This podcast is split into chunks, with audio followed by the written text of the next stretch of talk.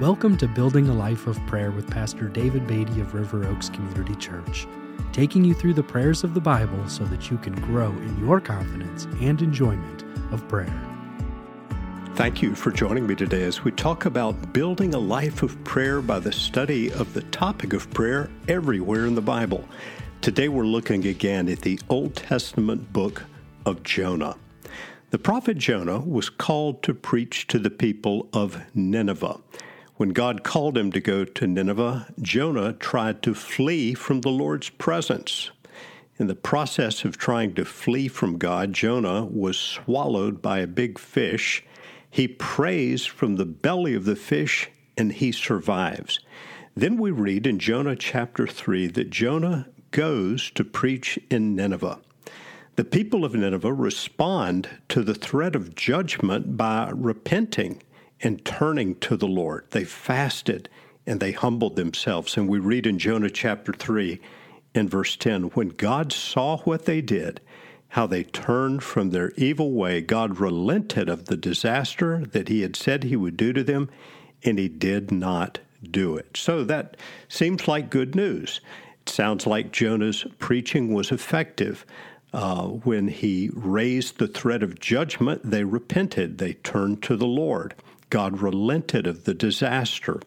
But we read in Jonah chapter 4 and verse 1 these words But it displeased Jonah exceedingly, and he was angry. He was angry because the people had repented and God had relented of the disaster that he, would, he had said he would bring to them, and he did not do it. Then Jonah prays. And he prayed to the Lord and said, O Lord, is not this what I said when I was yet in my country? That is why I made haste to flee to Tarshish, for I knew that you are a gracious God and merciful, slow to anger, and abounding in steadfast love, and relenting from disaster. Therefore, now, O Lord, please take my life from me, for it is better for me to die than to live. And the Lord said, Do you do well to be angry? So Jonah has prayed an angry prayer. He was angry that the people of Nineveh repented at his preaching, and he actually asked the Lord to take his life. Jonah then goes out of the city and he, he sits in a little booth that he had made. Uh, the sun became extremely hot. A plant grew up and provided him some shade. And then, when the plant was struck down, Jonah was angry again. And the Lord spoke to Jonah in Jonah 4, verses 10 and 11. And the Lord said, You pity the plant for which you did not labor, nor did you make it grow, which came into being in a night and perished in a night. And should not I pity Nineveh, that great city in which there are more than 120,000 persons who do not know their right hand from their left, and also much cattle? What do we learn from this part of the book of Jonah?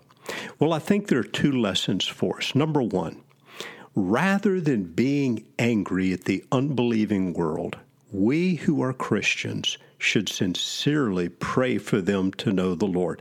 This includes people who do things that we may hate. They may do things we despise. They may hold viewpoints that we very much dislike, but we must remember that they are in need of God's saving grace. Secondly, I think we find this lesson in the book of Jonah. In responding to our prayers, God sometimes does not give us what we ask for. In Jonah's case, Jonah had asked the Lord to take his life. Rather, God sometimes does something much better. He helps us to a point of greater spiritual maturity. And that is what I think God was trying to do in Jonah, teaching him to have compassion on others.